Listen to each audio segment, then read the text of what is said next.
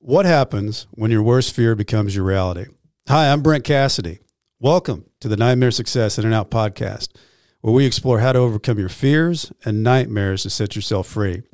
We're going to be exploring this topic with guys I was in Leavenworth with and others who served at other prisons. We're going to be talking about life before prison, life in prison, and life out of prison.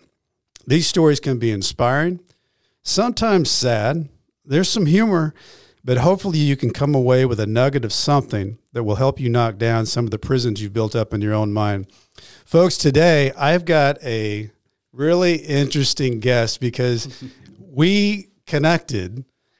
Uh, I think it was Saturday of this week. I was at home going through my phone and I'm looking at the uh, Post Dispatch. Up pops in the corner of my phone this article that reads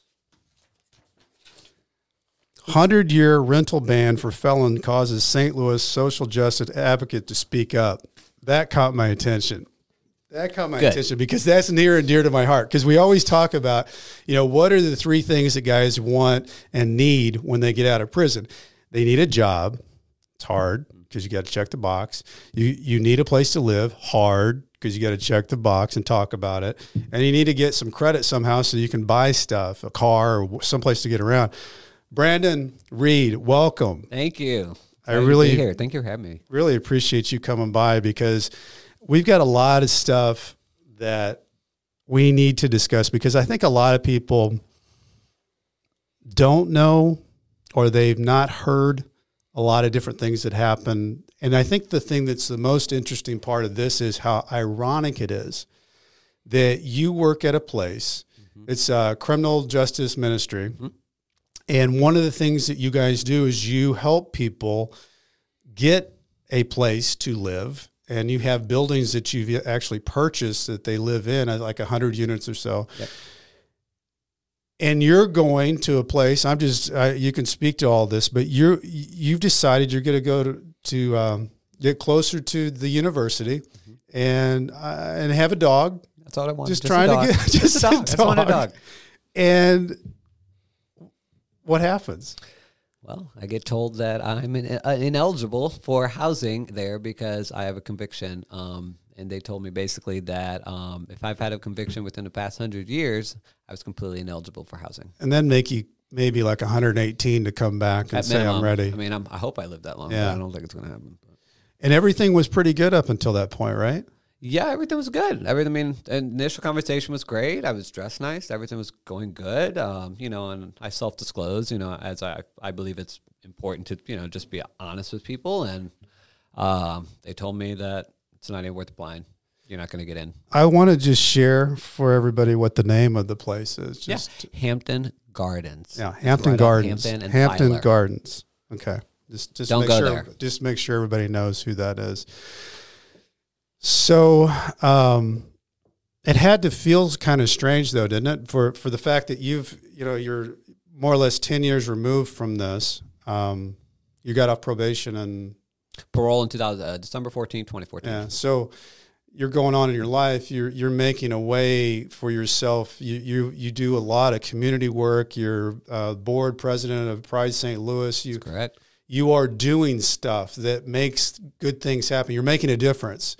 And then you go to a place and they're like, no, that's an absolute ban. We don't care what kind of person you are. Mm-hmm. You're an ex felon. Correct. Yeah.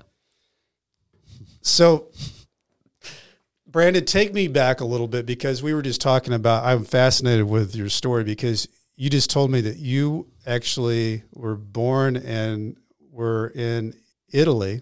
I was born in uh, Wichita Falls, Texas, on Sheppard Air Force Base, and then I moved to Italy when I was uh, two years old. Two years So old. I grew up believing I was Italian, Of course. Italian, went to Italian schools, and then came back to the United States when I want to say ten or Yeah. eleven. Um, but I was in, I know I was in third grade. yeah, Yeah, so I'm curious. Like, uh, what was your life in Italy like?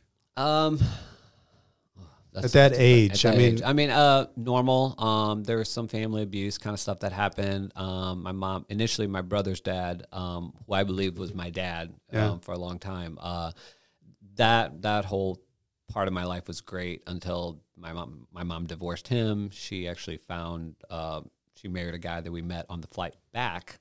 That's um, nice. To Convenient. Italy, convenient for her, right? Um, and I love my mother to death. So if she hears this, I love you, mom. um, I've already called her five times today.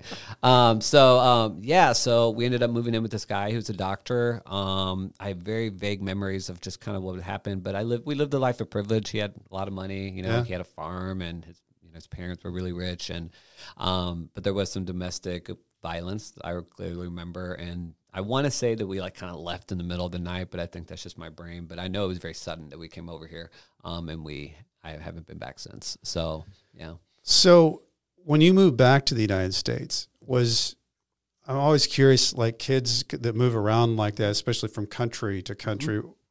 Was it strange for you to assimilate back into being a kid from Italy? I don't really. I, I remember that they had me in special classes because I had a I spoke Italian and Yeah. I had a really heavy accent at the time, Which you have zero accent. no accent, which it, it's still me, my, me or my brother. Um, so it kind of baffles me why that is. Um, I guess I just happen.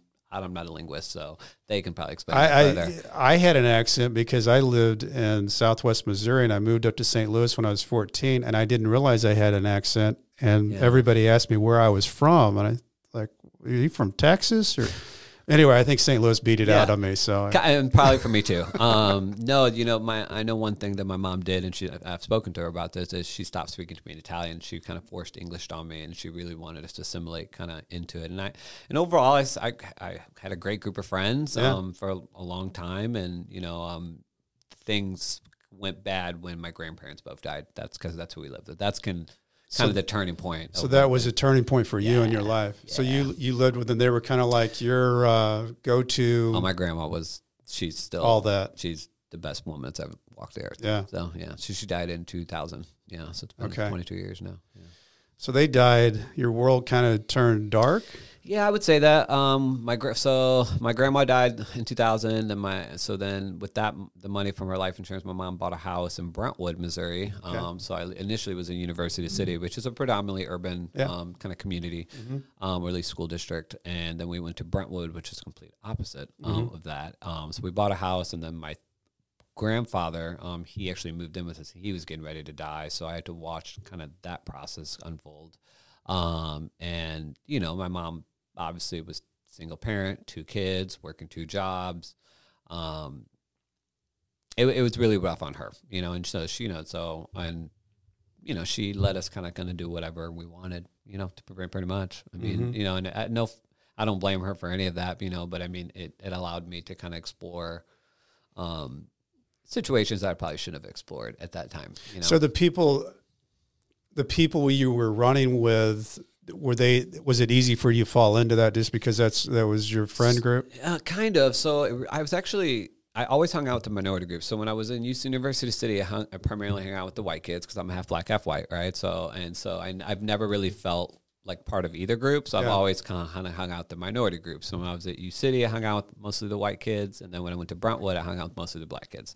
Um, and so that was kind of it. And um, at 17, my junior year, and I was basically flunking out of high school at that point. Um, I um, I decided I, I decided to drop out. I actually remember exactly what I was doing. We were reading Macbeth, and the teacher was I, I just couldn't comprehend it. Um, well, I don't think anybody really can comprehend that book to begin with, honestly.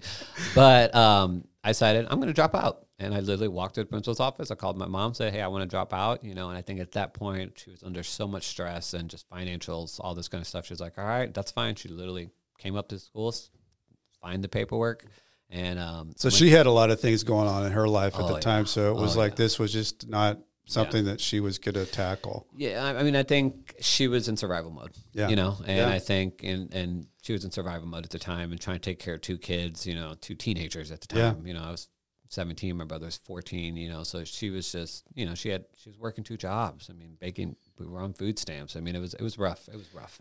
So what do you do at 17 when you drop out of high school from Brentwood? Um, find people that also dropped out. Yeah. And, um, I, I started smoking weed. Yeah. I mean, that was the very first kind of thing I did. Um, you know, I would, Yeah, I started smoking weed, um, and I can text, actually the very first time I smoked weed, I freaked out. Um, and but you know my addictive brain, um, I did it again the next day, right? Um, so um, that very quickly within I'd say a month or two, um, I was starting to do harder and harder drugs. Within a year, I had already done meth and cocaine, and then a year later, shooting heroin. Yeah. I mean, it was it was it was just very, one thing, one step demise. after another. very very quick demise. Yeah, yeah. So how did the when when you ran into your trouble Mm-hmm. from from the law side was was it like a you got pulled over or is that what happened? Oh yeah, yeah. So I was my very first felony. I was at three o'clock in the morning. Um, I had a whole. I didn't have a whole bunch of drugs on me, but I basically had a tin can with some muscle relaxers and one Ativan, and then some weed, some really bad weed actually. Uh, I remember very clearly about that. And um, we were driving on Winghaven in O'Fallon, um, going to pick up another friend of ours, and the girl who I was with was um, high on meth and she'd been up for a while. She was speeding, you know, she was a white, blonde haired girl. She had no cares in the world, you know, and I remember I remember telling her slow you know, slow, slow down, slow down. And then I, I saw a car come in, I saw a cop and I was like, We're done. Yeah. He flipped around, around. and I was the last person he pulled out and searched and they I was the one with everything on me. And so I had one Ativan, um, which is a benzodiazepine. And they took me in. Not at the time, you know, I really didn't even comprehend. Well, I was what- wondering what was going through your mind at that time. Because really how, how old would you have been? 17, I was, 18 or I was something? 18. I was Okay. 18. Um, I didn't even really un- comprehend what a felony, what what I was just, what had just occurred. Yeah. Um, and so I remember actually feeling kind of like, I'm kind of cool now. Like I'm, I have street cred. Like, you know Mm-hmm. what I mean? Like the police station, I called my mom. You know, they put me in an investigation room, and I said I want to speak to my lawyer because obviously that's what you see on TV. Mm-hmm. Um, and so I did all that. Um, and then about a year later, you know, they obviously uh, put me on a pending application of warrant. And then about a year later, they filed. Um, you know, I had to contact a lawyer. They'd sent me, and they said you should probably go to treatment first and do all that. And I did all that and went through that. Got them put on probation. Um, How long did they put you on probation? they gave me a five year SIS. okay. Um, and, and that was that you couldn't do anything wrong. Pretty And- much And had if a you PO, did, did yeah, yeah. yeah, Okay. all the traditional pr- probation Right. officer stuff. Um, kept using, um, progressively got worse. Um, they tried to put me on house arrest, um, which I was telling you earlier. Um, and it started off as a ninety day, turned into a year. Um, and even then, I, you know, at, at that time, it was ran through a phone line. Um, so I'd even learned how to game the system. You know, you Yeah. just pull it, pull the, pull the cord out, and you know the command center calls. You say the electricity went out. You know, like they can't prove it. So I did that many times. Um, so I was still, in fact, I think I did more drugs on house arrest than I did not on Being house out. arrest, you know, Yeah. honestly.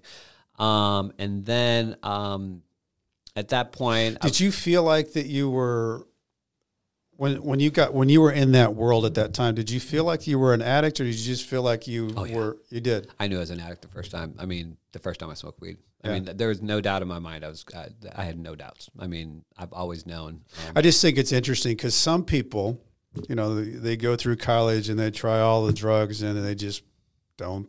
They just go on their way in their life, and That's- there's other people that do it one time, Yeah. and they are totally Yeah. into the world. That my brother's like that. So he did all the same. I actually brought him to his first rave when he was 14 years old. I'm sorry, brother. Um, He survived. yeah, he survived. He, you know, tripping acid and doing all that. Like three hours away from home. I still owe him immense for that. Um, but yeah, no, I knew right away. I mean, I, I I'm addicted to everything. Um, Yeah. It's and it's very evident. in just in you know, if, if I like a song, I listen to it and repeat. Mm-hmm. If I like a person, I become very obsessive. I'm- Probably why you're good at your job. uh, yeah, I, w- I would hope so Yeah, you get my boss hears about it. Yeah, you know what I mean. I'm I do good. um, yeah, no, I just have a very addictive personality. I do, you know, I also do CrossFit, which is very very addictive. You Mm-hmm. know, because it's just it's, it's all th- those type of things. So I have an addictive personality, just at baseline. Um, so I knew the first or second time I did, I was like, yeah, I like this, and this is going to be a problem. At 18 years old, I had that just cognitive awareness of that. So yeah, So you get out of the the house arrest and you get kind of untangled from that first deal. Um, no, not really. Um, so after the house arrest, um, I think so. What happened was I cut my bracelet off, and I got and they caught me obviously, and I went to jail. Gutsy. Uh, well, I, I was doing heroin, so I was like, I guess it- you- it- takes away the inhibitions. I guess. I was like, whatever. I mean, I'm, I, I know it's coming eventually. I had an ankle bracelet on, and I had the first one they gave me because when they put me home confinement after I got out of the, the Dismas house, I was petrified. Mm. That's that a this- whole nother story to this. Oh, the Dismas houses, and, and they, they didn't get uh, their contract, so they're shut I down. know, so it's a,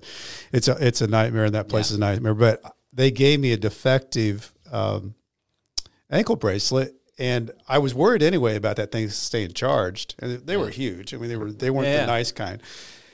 And so finally, you know, they kept they they would tell me that if you didn't have it charged, that they'd send you back to the Dismas house, which was like a nightmare. So I finally went into my case manager. I said, I don't think this thing works. It only holds like a 40 minute charge. It's supposed to charge all day. So of course she doesn't believe me. So I go and talk to the. So finally, they cut the thing off, and it is a defective uh, ankle bracelet. But Mine was not. it's defective. so hard to get anybody to believe you when Yeah, no, you're yeah. an ex felon going to the Yeah. Dismas house saying my ankle bracelet doesn't. That's why I would look like I was no, I, no, it really doesn't work. Good for you. It was it was a good hours uh, hours of talking Yeah. about why am I I know some of this. We talked some people with Dismas. Yeah, that's a whole nother topic. horrible horrible world. Yeah, no, yeah, no. I cut mine off. Mine, that was Yeah. that was coming off, and then I got caught a week, like literally a week later. Um, and um, from there they let me out, and they were going to put me on house arrest again. But in between that time period, um, I caught another felony. Um, because at that point I was doing, I'd switched from heroin to meth, which was kind of my my pattern. I would get on heroin, and then I'd you know get dope sick, so I would switch to meth, you know, to come off that habit, and then but meth. You know, I always Well, I do think it's interesting though, Brandon, because when you get in that world, I was reading an article yesterday that somebody sent me.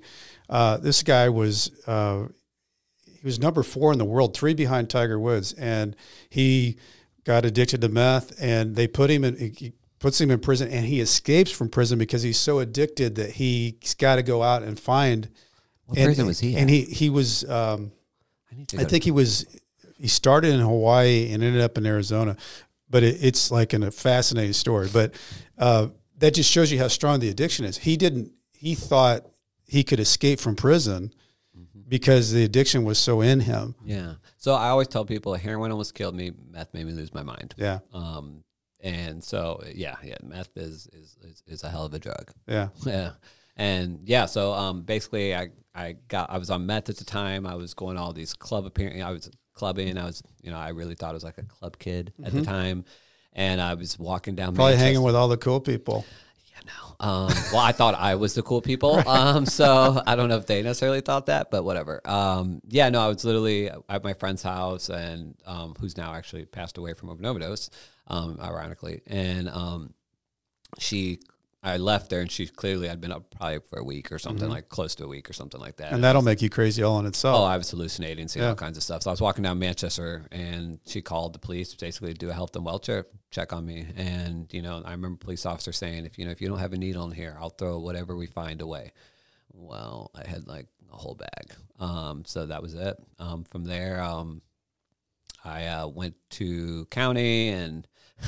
Even that story is funny actually because I met a girl who was going to jail and she knew she was coming to jail, so she had a whole bunch of pills and you know stashed away, quote unquote.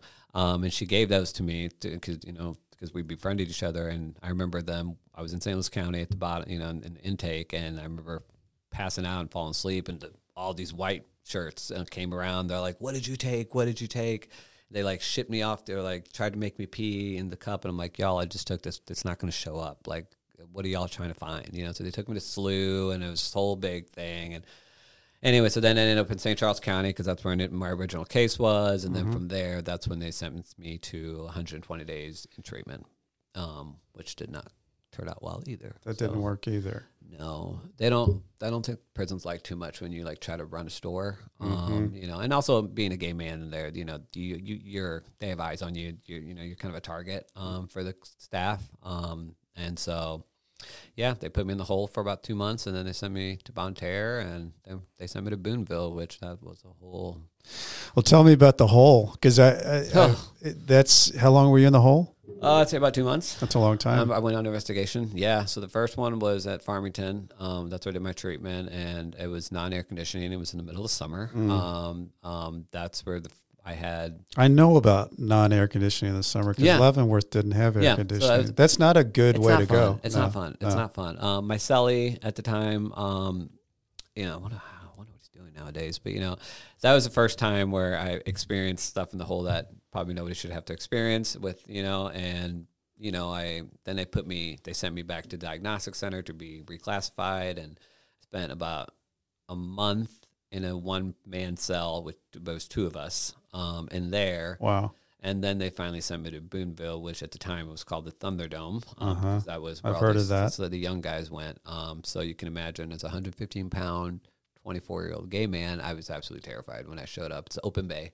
Um, there's no cells, you know. And so when I got there, When you say it open bay, because I know what you're talking Yeah. about, but it, it's a dormitory basically Dormitory style, with yeah. with all bunk beds, All bunk and beds. lockers Yep. and chairs. yeah, Yeah. completely open, showers wide open, Yeah. all that kind of stuff. So you know, and yeah, that was an experience. My first two days there, someone took all my stuff, and um, That's I- not good. Well, I, I, I- made a decision to myself that I wasn't. That's not how this experience was going to go. So I basically went to the middle of our bay, basically, Mm-hmm. and I just basically called it out. and Basically said, you know, whoever took my stuff, if you're man enough to say it, you know, tell me who it is so that we can deal with it. And I went out to the yard and came back, and all my stuff was there. Wow. Um, Love so- that. Yeah, so that was my first experience. And you know what I think that that's interesting about that though, Brandon, is there's two ways to go when you go to prison. Mm-hmm. You you have you can't be disrespected, yeah, and it doesn't matter what size you are. correct. It's a it's a different world, very primitive. Yeah, and you got your integrity and you've it's about respect and if you wouldn't have done that oh, it would have been over for him. you, you would have had a hard hard world Gays are gays are on, there's a hierarchy in prison, Yeah. right? And we're right above like rapists and sex and child molesters, you know. And I know that, you know, and I knew that going into it. Um, and so I was like, look, if, if we're going to do this, we're going to do this, you know. And I stood up for myself, and you know, subsequently, you know, I found a guy in there that kind of more or less protected me, but Yeah. not a not people. When I say that, people have this envision of like he was protecting me. Like it was an it was actually a genuine relationship with this individual. yeah Um, and I, he's listening. I hope you're doing well.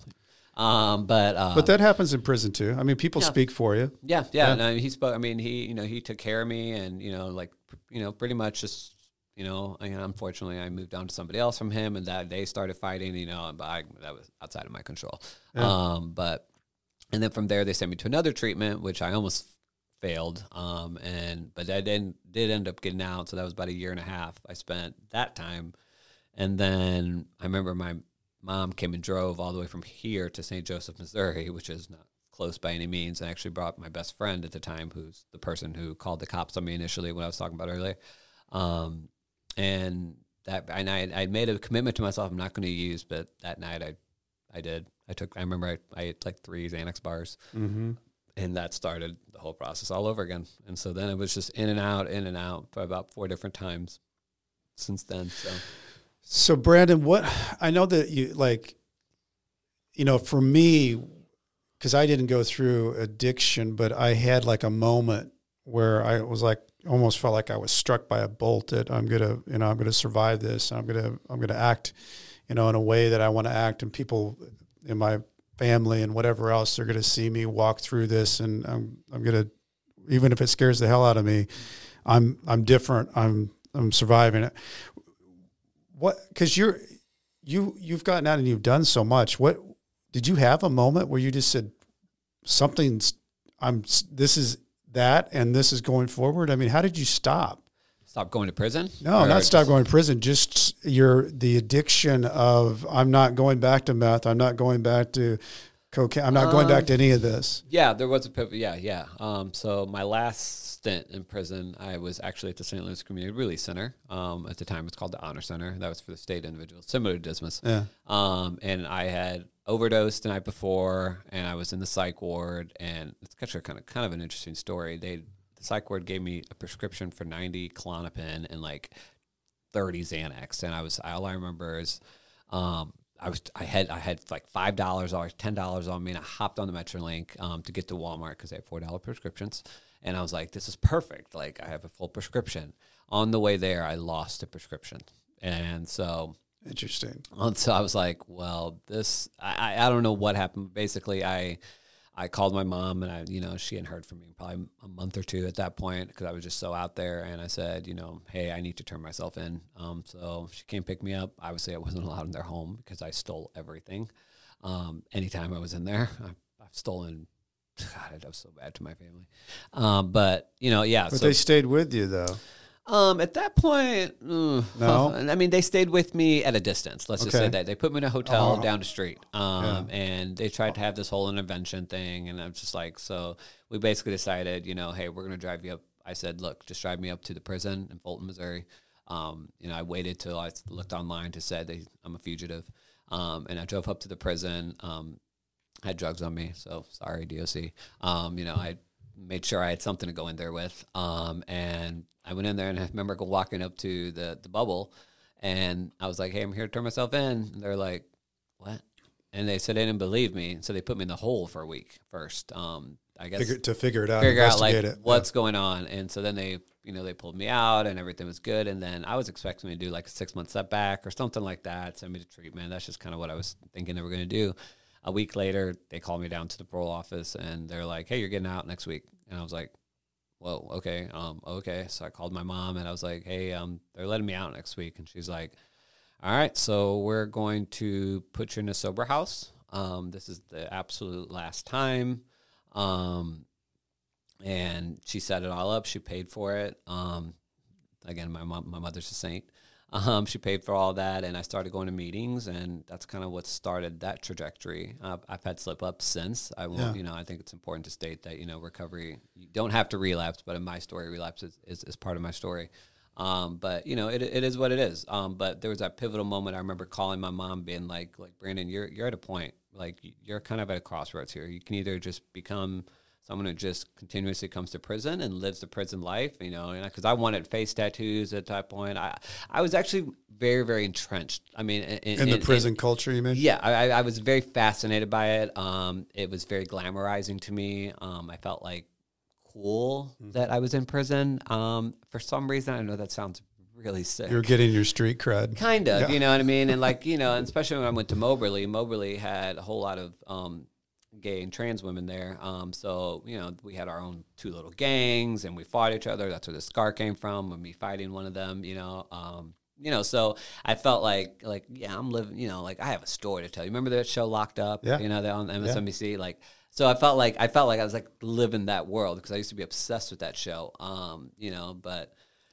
yeah, no, that that was a pivotal moment calling my mom, being like, "Look, you got to make a decision here. Like, I know I'm intelligent. Like, I can do stuff. Like, you know, and and I got my GED while I was in prison, and I said, let's just try this. You know, and it was it, it was relatively easy to be honest with you. Was that Um, kind of your strategy in prison? Is to to like get your GED? And No, I didn't, have, I didn't have strategy. I was just, I had no idea what I was doing. I was just like, let me get into the sober living and just go to meetings. That's kind of how it started. Luckily Yeah. for me, um, I went to Steps Alano Club, so kudos to them. But um, you may have heard of it.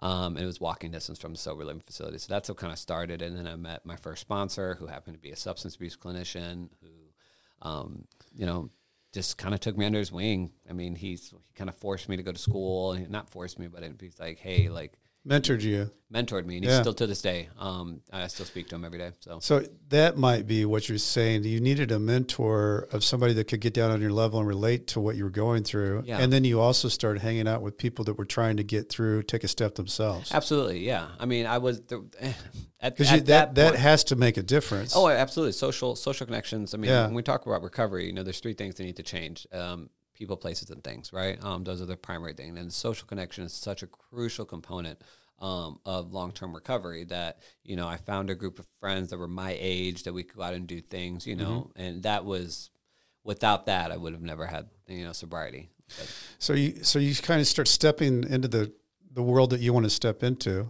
very Um, little, yeah, very slowly. And what were you doing job wise? How, how did you get into what you're you're Yeah, into? Yeah, so I was waiting tables. Um, started waiting tables. I got a job right away. I've never had a job. I've never had a problem. Problem getting a So job, I've yeah. always been, you know, I, I, I you know, I, I sound like this. I sound very white. I'm half black, half white. Like no, I present myself, I, I believe, very well. So I've always been hired. I've Right. never really been turned down for a job. So I can't, you know, so that's luck. I'm, I'm blessed on that aspect. But I waited tables, and then I knew I wanted to become a social worker at some point. So I saw, I remember contacted the NC, the National Council on Alcohol and Drug Abuse, and to just to volunteer. Um, actually volunteer at Pride Fest. Coincidentally, now I'm the president of, that event. Yeah. Um, but um, yeah, and then my as I was telling you earlier, a friend of mine happened to work at this agency which I work at now, which is Criminal Justice Ministry, and he said there there was a position open and part time position, and he said I should apply, and I did, and I worked there part time, still waited tables, um, and then I started going to St. Louis Community College at Forest Park, um, and that's kind of how that started. Yeah, I just think it's really cool because you the the the position that you got into is such a crucial position and you can relate on all levels. Correct. You know, you you're not just relating on one level, you're relating on different levels. So you can talk to a lot of different people Yes. and and relate to them, Yeah. which we need a lot of that Yeah.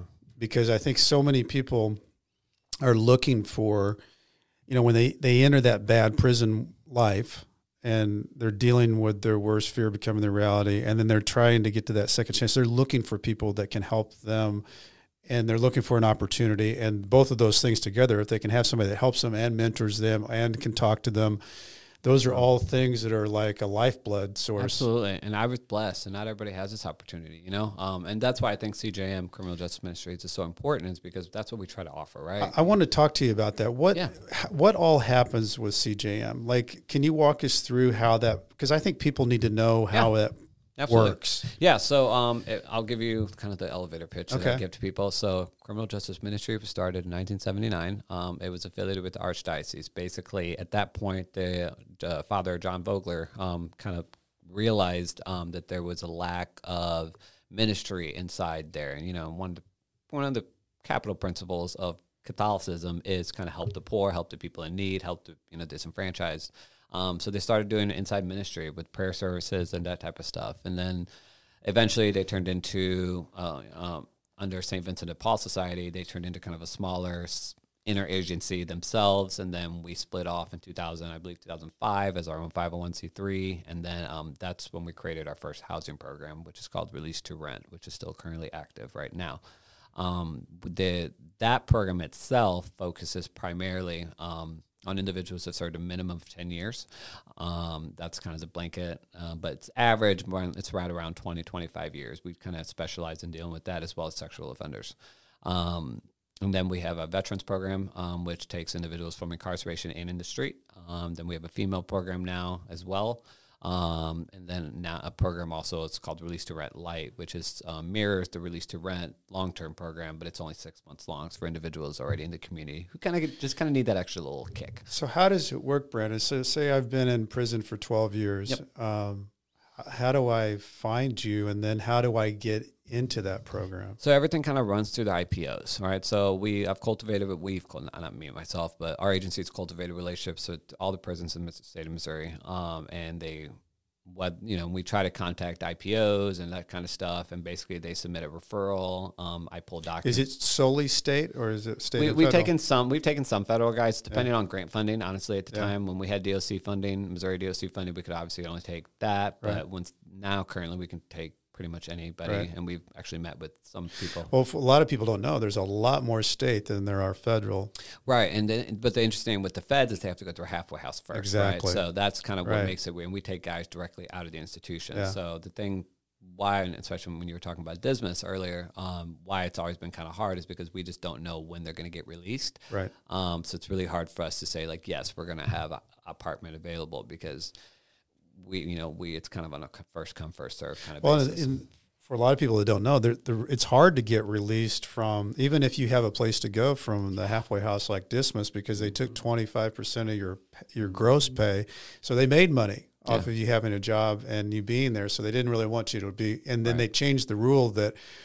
Uh, you could they could only take five percent if you were in the Dismas house, so that's when they started keeping more people Right. instead of releasing them to home confinement. So it's, and our it's a program whole model mess a of little stuff. different. Yeah, so and our program model is completely different from that. So we for the first two months they don't pay, they don't pay for anything, right? So They we- just get in there. They get a fully furnished apartment with every single thing you need, them from bed to toothbrush to That's a incredible. TV, and then we take them food shopping, get them eat, you know, if they need food stamps, you know, Yeah. access to medical care, whatever they need. Um, starting at the, the 90 days uh, or the, after two months, I mean, um, they start paying 10% of the market rate of whatever their apartment costs, and each month it increases by 10%. Interesting. And so that's fantastic. throughout the duration of the program, we slowly start integrating other financial responsibilities, maybe their cell phone or their bus pass or that type of stuff. So the idea is basically we don't want to overwhelm them with financial burdens because we know that one of the highest rates of recidivism reasons is finances, right? Yeah. Somehow tied into it, whether it's whatever the case is. Well, for those that don't know, the recidivism rate is incredibly high. It's two thirds in three years and mm. three fourths in five years. And when people say that, you almost find it hard to believe. But then you start looking and, and reverse engineering that for those people who can't find a place to live, Yep. for those people who can't find a job. Yeah. The easiest thing to do is fall back. I mean, it's a survival mechanism. Yeah. I mean, that you, I mean, and I always tell people, you know, hey, look, like, what would you do for your family? You know, what would you do for yourself? Like, if and if it had to be illegal, you know, that's what it has to be. But you have to survive, you Yeah. know. And so, with the lack of resources, you know, living in an urban community, you would think that access to resources would be relatively easy. Um, it's still very complicated, you know, and it's you have to navigate bureaucracy and all those type of stuff, you know, and a lot of people just don't get frustrated and they just Yeah. kind of give up. You know, that's really the reality. Um, we try to make it as easy for them. We try to reduce the barriers. And the units, how many units do you guys have? And Well, so we own we own about. My boss is going to kill me because I'm going to say the wrong number. I think it's between six and seven buildings ourselves. Yeah. Then we outsource. Um, so a total combined would be about 99 to 110. is it hard to, Brandon, get to, on the outsourcing part? Is it Yes. hard to get? Yeah. Yes. Yeah. Um, it's cold calling. Yeah. It's getting told no. Yeah. Um, you know, a lot. Some landlords are willing because they know it's coming from grant funding and they know they're going to get the money. Yeah. Um, you know, but we've dealt with landlords um, that have not been great landlords at all. Yeah. Um, but and that's why we started buying buildings because we wanted to kind of 'Cause you have control of it We have that way. control of it. Yeah. Um, and we have it's set rent, so all our rents are four hundred fifty dollars. We don't. It's a fixed if rent. people want to get involved and and contribute to Yep. How do you do that www.cjmstlouis.org. Um, and there's a donate button, or you can call us. Um, good call me at 881 6021, um, 314 881 6021, or anybody really in my agency. Yeah. You know, you can send us an email, um, go to our website, but that, that'll give you all the information. okay so let's go to the ironic part Let's do that. because you're you live this life this is what you do you Mm-hmm. put people in places so they can get set up again and then you're in your worlds you're getting educated you're going to one of the the ivy leagues of the midwest and you want to get closer so you can have a dog and can you walk us through like what what did you feel like when that happened Do you want to start like kind of the whole story or just? well i know Yeah. you went to you yeah Yeah, I mean, so basically, yeah. When I was the other day, I was um, four days ago. Um, I was wanting to. I was just. I just realized that um, I've been in my apartment. I've been on a month to month that I wasn't aware of because I was calling them about like, hey, when is my lease? when is my lease being actually renewed? it's probably good you're on a month I'm on a month to month, right? Like I didn't even know that. It said, "Yeah, you've been on a month for Yeah. a year," and I was like, "Oh, Good. cool, like great." Now I, am not stuck in anything, so I can just start exploring. So I'm very impulsive, you know. So when I think things, I'm like, "Well, let me just stop by this apartment complex and kind of see." You know, I want a dog. There's a dog park. There's a huge park. Like, Yeah. I really want a dog, like bad. My mom keeps telling me no. So sorry, mom, I'm getting a dog. Um, but you know, um, I went in there. Um, everything was fine. I was dressed appropriately. Um, you know, I was speaking as I speak now. Um, my credit my credit score is decent. I have great rental. I've never made a miss missed payment. Yeah. You know, my landlord loves me. Um, and everything's fine and dandy. Um, and I never gave them my name. Let me make that clear because this is pertinent to what happens later. Um, you know, I asked them basically what you know. I, I think it's important to disclose um, my felony convictions. I am for transparency reasons. I, I am not ashamed of, of them, and I you know so I just asked what their policy is on felonies. You know, just to see if I would even be eligible or if I if, if I haven't served, I haven't been off parole long enough. That's kind of what I was expecting. Maybe like to say, hey, no, that's a ten year or a twelve year, fifteen year. That's what I was expecting this individual, this lady, um, told me um, that, um, oh no, no, no, you know, you, you're not eligible. Don't even apply. It's on, if you've had a felony within the past hundred years, um, you're not eligible. And I said, and it kind of, and it, it, it kind of threw me for a loop. I remember kind of standing there in the 100 leasing office, and I was like, I was trying to process it, like. okay, so 100 years. Like, so I was like, okay. So I left and I was very kind and I was like, okay, thank you for your time. And I, and I went to Target because I was going to actually buy some jeans, actually the ones I'm wearing now. Um, and and I was and I was calling my mom and I was like, can you believe that they said? And I was like. Was like something, something back in my mind said there's a memo put out by HUD, and I couldn't recall it. So I started looking Mm-hmm. online in the garage as in my car, and I was like, and I found it, and I was reading. through Very it. few people would know that. Yeah, very few people know, and I knew that because you know, obviously, I do this for a living, Mm-hmm. and I've seen it. Um, and so I found it, and I was kind of reading over it, and I said, "This might apply to this situation." So I made a Facebook post. Um, I tagged obviously the Hampton Gardens. Um, Hampton. Gardens. Hampton Gardens, just so everybody's clear. Um, and yeah, and so I got it. I mean, it was. Uh, I don't even know how many comments I got. I, I tagged the mayor. I tagged every alderman, the mayor. Kudos to Tishaura Jones. She personally messaged me um, and said, put me in contact with the right people that I need to be put in contact with. Um, you know, and I just started reading into more of like the law of it and like what I can do, who I need to talk to, like where where do I stand kind of on this. Um, and so um, I decided at that point at that when I was at Target, I was like, well, let me go back and just get clarification. You know, maybe the lady, I know it's on the paper, but maybe if I talk to somebody else, There's flexibility. you know, like there. whatever. Like I was like, let me just give them a benefit of the doubt. Um, but I decided, but I'm going to record this. So um, I recorded it. Um, I went in there, showed my face, showed Hampton Gardens, um, and walked in. The lady who was I previously speaking with, I guess she had gone home for the day, and she and, and I don't want to say anything bad about this lady because she was really really nice to me. Okay, and I and I don't want to say anything bad. She was just doing her job. Um, but I went into the actual leasing manager's office. Um, and I asked the receptionist lady, I was like, hey, I'm just here to get clarification um, about you guys' felony ban. Is it 100 years or 10 years? You know, I wanted to make it kind of broad so that way, you know, a yes or no question, basically. Um, I didn't want to leave it open ended. So, and she said, no, it's 100 years. And I was like, and I, I was like, are you positive about that? And she's like, yeah, yeah, yeah. No, we're positive. Here it is. And she handed me that piece of paper. And I was like, okay, cool. And so, and I was like, well, um, I don't know if you know this, um, but I've made a Facebook post and I was very open about it. And I said, look, I've contacted the mayor, I've contacted different agencies and aldermans and all that kind of stuff. So at this point, the look on her face, um, poor girl. Um, but I, she was scared. I, I don't, I think she knew she probably messed up. Um, so the leasing manager comes up and she, and she's, and she was nice. I'm not gonna say she wasn't, but she was like, you know, she was like, no, I have family members that you know that have been through this, so like, I, you know, I completely understand. Why don't you just go ahead and apply? And if you um if you get rejected, we'll give you your your your your application feedback. And I said, no, we're way past that point at this point. Like that, no, no, no, no. I was like, thank you for the offer, and I appreciate you guys are being very kind to me.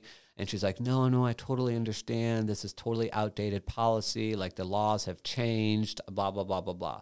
And I said, okay, well, cool. I appreciate your time. Um, so um, contacted um, the person who wrote the story. I don't know. if I should say his name, but I'll He wrote a great story. Yeah, And I um, think, you know, that you and I talked about this. This is the type of thing that a lot of people aren't aware of. correct. And so he wrote a really nice story about it and gave it prominence in the in the post. And, and it was right front and center that I think a lot of people got to read that. They did. They did. I've gotten, yeah, they did. I was shocked when I picked up the Sunday paper because I was going to look for it and I thought I'd have to like kind of scroll through, you know, many pages. It was right there on the Yeah. second page and it was almost a half half the page. Yeah.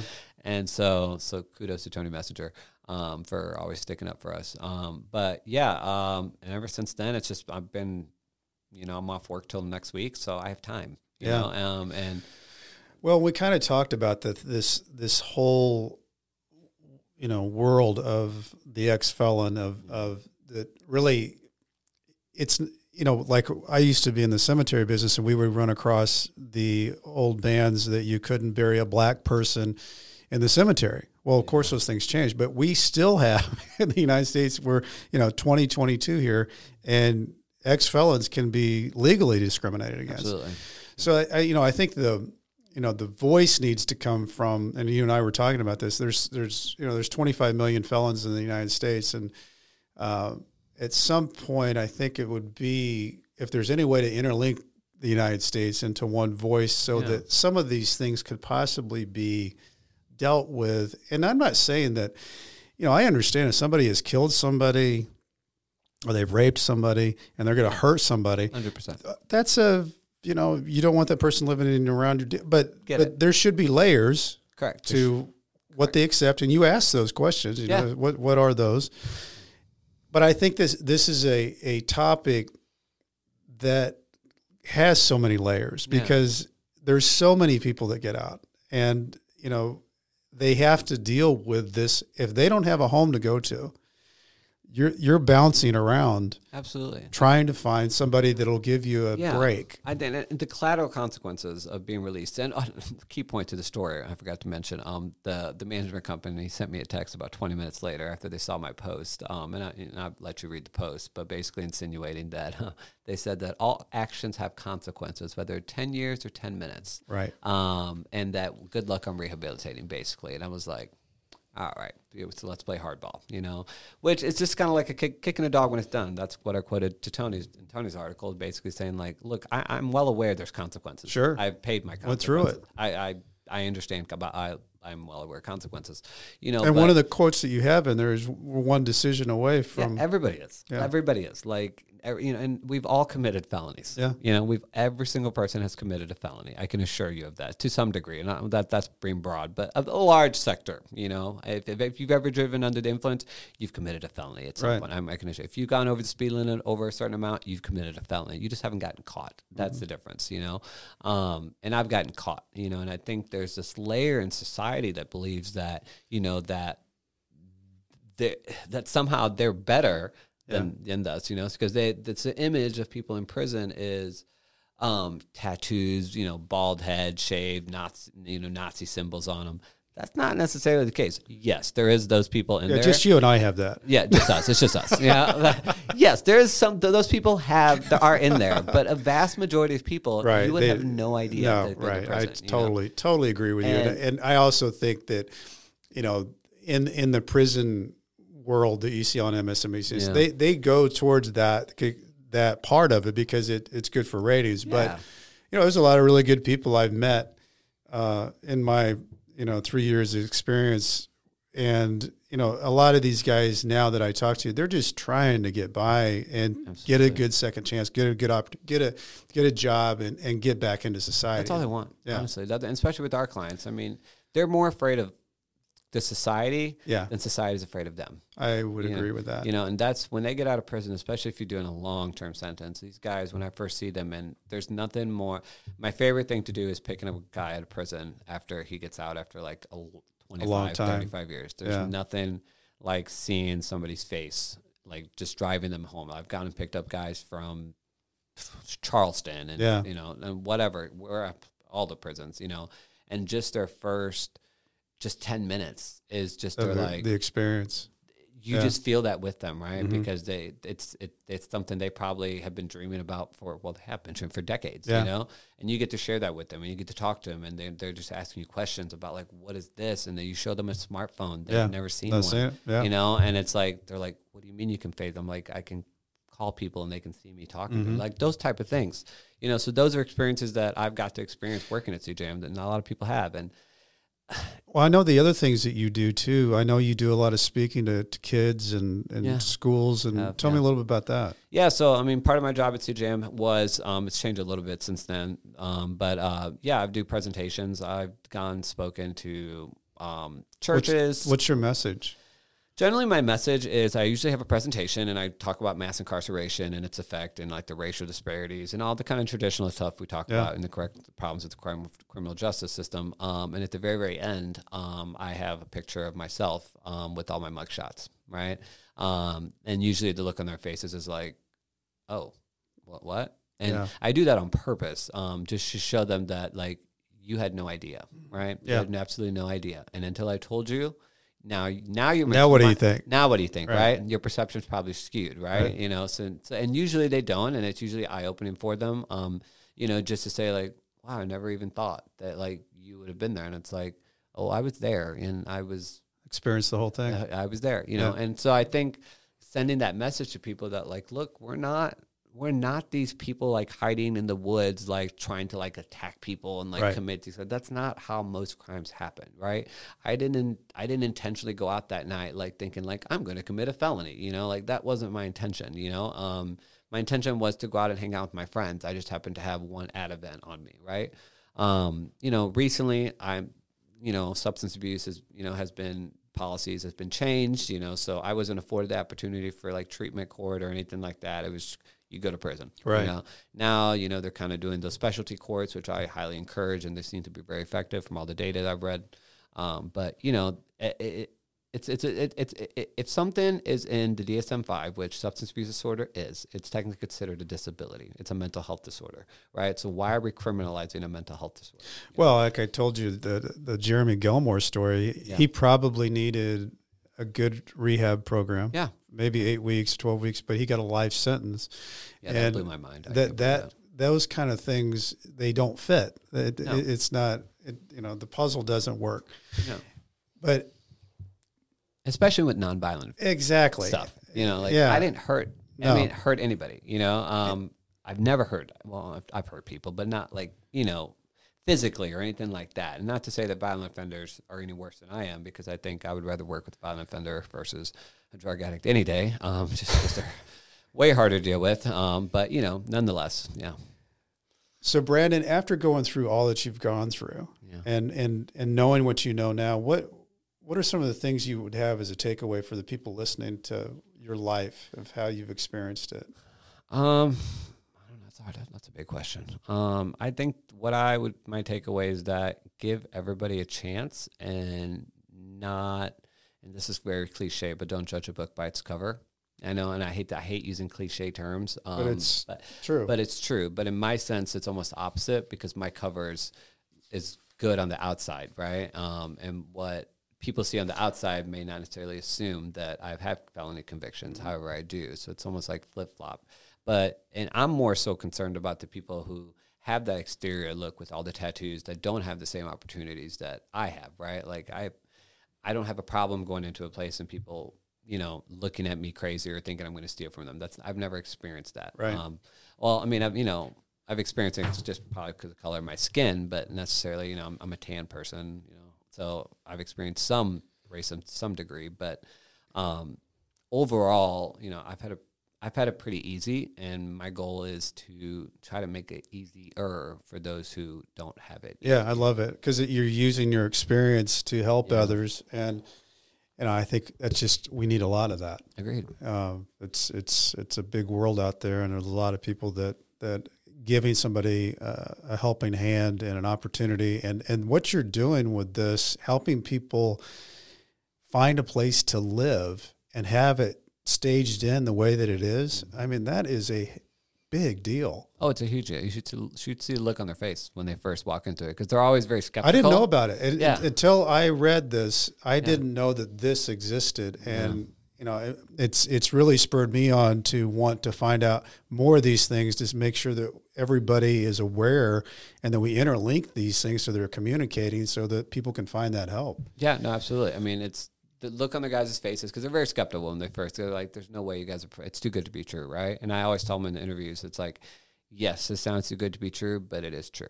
I'm going." to I also think it's interesting how you also kind of know your barriers. You were talking Uh-huh. about that you you know you were going to do the DJ thing because you like that, but you but figured no. that that's not that's too much of a trigger point. It. So you've you've also figured out how to kind of live your life going forward.